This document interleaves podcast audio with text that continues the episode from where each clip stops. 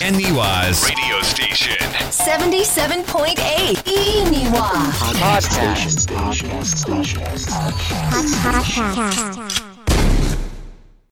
FME にはポッドキャストをお聞きの皆さんこんにちは北海道恵庭市在住の児童書作家高杉立花です今回は2023年6月13日にポプラ君ノベルから刊行となった内緒の未来日記にオカルト好きな私とお忍び王子様についての制作秘話などをお話しさせていただきます。恒例となりましたポッドキャストで聞いてくれている方だけに教える。今回は内緒の未来日記に出てくる高杉先生的切ないポイントを教えてください。はい、えー、と物語前半は割とコメディーな感じで進むんですけれども、うん。途中からまあジェットコースターのように状況が変わってきます。でオカルト好きで人間嫌いな主人公ユーナがキラキラ芸能人の春日に少しずつ心を開いていって友達になりたいと思ったり、え2人の心の距離がどんどん近づいていくんですけどユーナが隠している過去を春日が知ってしまいえーユーナは春日を傷つけてしまって、えーいつもニコニコ明るい春日にも誰にも言えない抱えているものもあって、まあそんな正反対なのにどこか似ている2人の葛藤が切ないポイントです。うーんでメンタルが強くて、えー、と自己肯定感高めなためにユーナは、えー、と他人の痛みに無頓着でやや自己中心的だったりするんですけれども、えー、と自分以外の人に興味を持ち、えー、と人が他人がね差し伸べてくれる手の存在や温かさを知って、えーとまあ、他者共感性と社会性を高めて、まあ目を伏せてきた現実と向き合うあたりがとっても切なくてでもとっても力強いのでぜひあのユーナを応援していただきたいです。いやもう今聞いているだけでね切なさ200%っていう感じでね心にグッときてしまいそうですそれではここからは番組内での様子をお楽しみください最後にはポッドキャストだけの初公開情報があります。お楽しみに。高杉先生よろしくお願いしますよろしくお願いします。早速ですが、新刊発売おめでとうございますありがとうございます。今回は内緒の未来日記の2巻ということでこちらについて改めてタイトルなど教えてくださいはい、え内緒の未来日記2巻オカルト好きな私とお忍び王子様がポプラ君ノベルから6月13日に発売になりました。恵庭市内では岡本書店恵庭店さんで販売中です、え特設コーナーにてサイン本も販売していただいております。今回も大町にあります、岡本書店恵庭店ではもう高杉立花さんの特設コーナーができているとい。うことでサイン本も今も現在も販売されているという感じですか？はいあるとああるんじゃないかなと思います。結構いっぱい作らせていただいたので。うん、ぜひサイン本が欲しいという方はお早めに恵庭市内の岡本書店さんでお買い求めください。えそして今回はね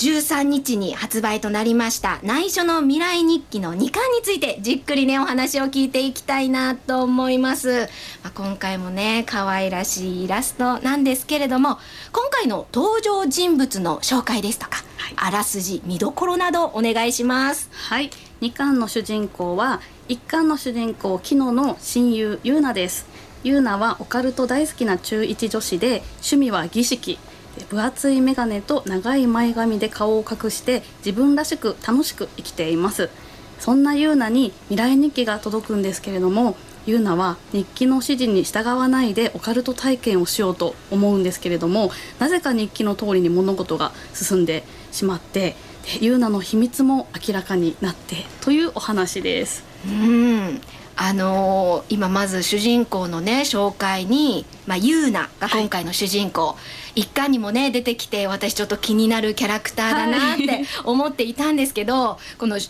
味は儀式っていう意識、はい意識、そう。儀式なんですね意。識しちゃうんですよね。うん魔法陣とか書いちゃう。あすごいそうですねオカルト好きのねユーナとはい。いうキャラクターになっていますもんね。はい。まあユーナどんな子なのか改めて教えてください、えーオカルト好きで人間嫌いでメンタル強めうんなこんなユーナなんですけれども、うん。えー相手はお忍びで田舎町にやってきたコミュ力高めな大人気芸能人の春日なんです。またこのお忍びでやってきたコミュ力高めっていうところがね、い、いですね。ねえな全く正反対の2人なのでこれうん恋愛になるのかなって、あの皆さん心配になるかと思いますし私も心配だったんですけど、うん。ちゃんとはいちゃんと恋愛小説になっておりますので。そうこの未来日記がね届くとその通りに進めなくてはいけないとはい。い。うことになるんですけれども、まあ一巻もね本当まあキュンキュンするようなねエピソードがたくさんあったんですけれども、はい。そんな一巻のはい。キャラクターたちも出てくるんですよね。はい、一巻の、えー、と主人公キノと相手のシュートも登場しまして2人のその後も見どころとなっています。うん。まあ、一巻が終わった時点で、まあ、ハッピーエンドとはい。いうことにはなっていますが、はい。まあ、その後の2人の様子も見れるんですよね。はいそうです。ぜひ一巻とね見てはい。二巻もっていうところがね楽しんでいただけるんじゃないかなと思うんですが、はい。先ほども言いました表紙の絵がとっても可愛いんですよね。そうなんです。こちらはですね、少女漫画雑誌「リボン」で活躍中の漫画家乙女坂心先生が描いてくださいました、本当このね色合いもいいんですよ。えピンクの夕暮れ、うん。はい夕暮れにねこれきっとね書店に並んでいると色が綺麗で、うんうん。ふっと目につくかなっていうふうに思うので、それこそあのパケ買いじゃないですけど。そうですね。ジャケ買い？パケ買い、あそっかジャケ買いだ。ね。表紙買い？うん。っていう子ももしかしたらいるかもしれないですね、そして今お話の中にもちょこちょこ出てきてるんですけど、はい。未来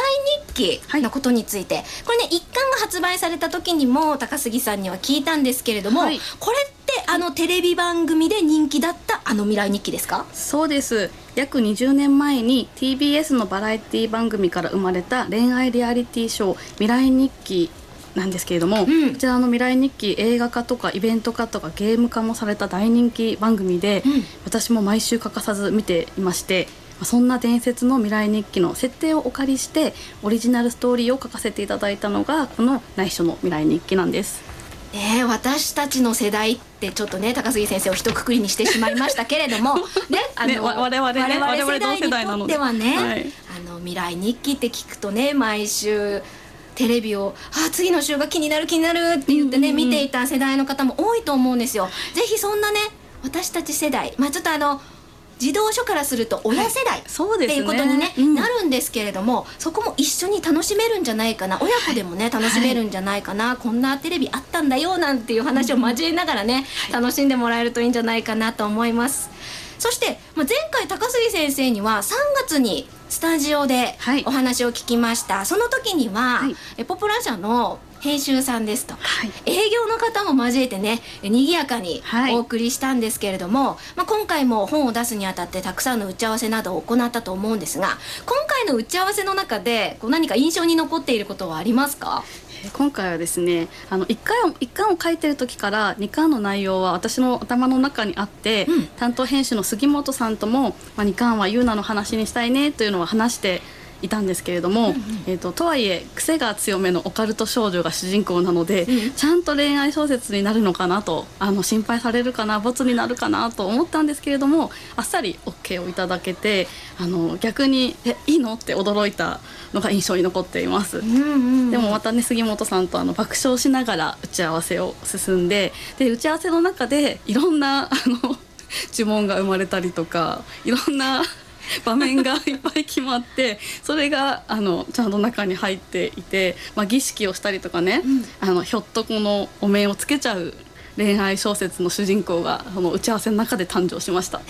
ぱり読んだよっていう感想もね、い、ろいろ届くと思うんですよ、はい。まあ、ファンレターなんかも来るという話を聞きましたどんな方から来たりするんですか？えっと読者の小中学生の皆さんから、えっといただいたりあと大人の方とか、あと親子で読んでくださっていてお母さんと娘さんからそれぞれ一つの封筒で1つずついただいたりとか、あのすごく嬉しくてパワーをいただいています。やっぱり親子で楽しんでる方いるんですね、は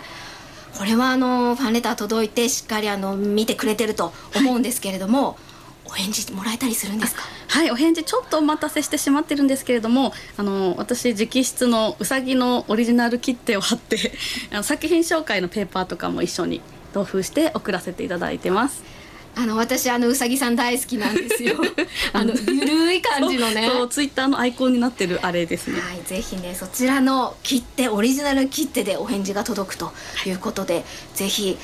作品の感想を届けたいという方ねファンレター感想お待ちしてますということで私が言ってもあれですね。高杉先生お待ちしていますと。い。うことです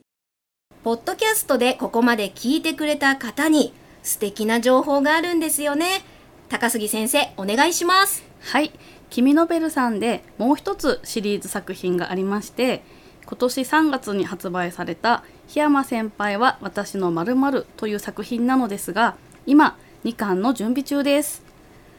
2巻はどんなお話になりそうかちょっとだけ教えてもらえますか？はい。2巻ではえライバルお嬢様が登場し主人公小鳥のボディーガードのレンとライバルお嬢様のボディーガードが交換されてしまいます、他にも驚く事実が明らかになるなどさらにパワフルなラブコメになる予定ですのでどうぞお楽しみに檜山先輩は私の〇〇は内緒の未来日記とも少しリンクしていてどちらにもママチャリレースが出てきたりそれぞれのキャラクターがこっそり出演していたりするのでぜひ見つけてニヤニヤしていただけたら嬉しいです。ライバル登場にボディーガード交換。いや檜山先輩好きの私としてはこれは見逃せないですね。檜山先輩は私の〇〇の発売日発表は君のベルさんの公式ページをチェックしてお待ちいただけたら嬉しいです。いやこれは次のね檜山先輩は私の〇〇の2巻も楽しみです。ここまでは高杉立花さんとお送りしました。高杉さんありがとうございました。ありがとうございました。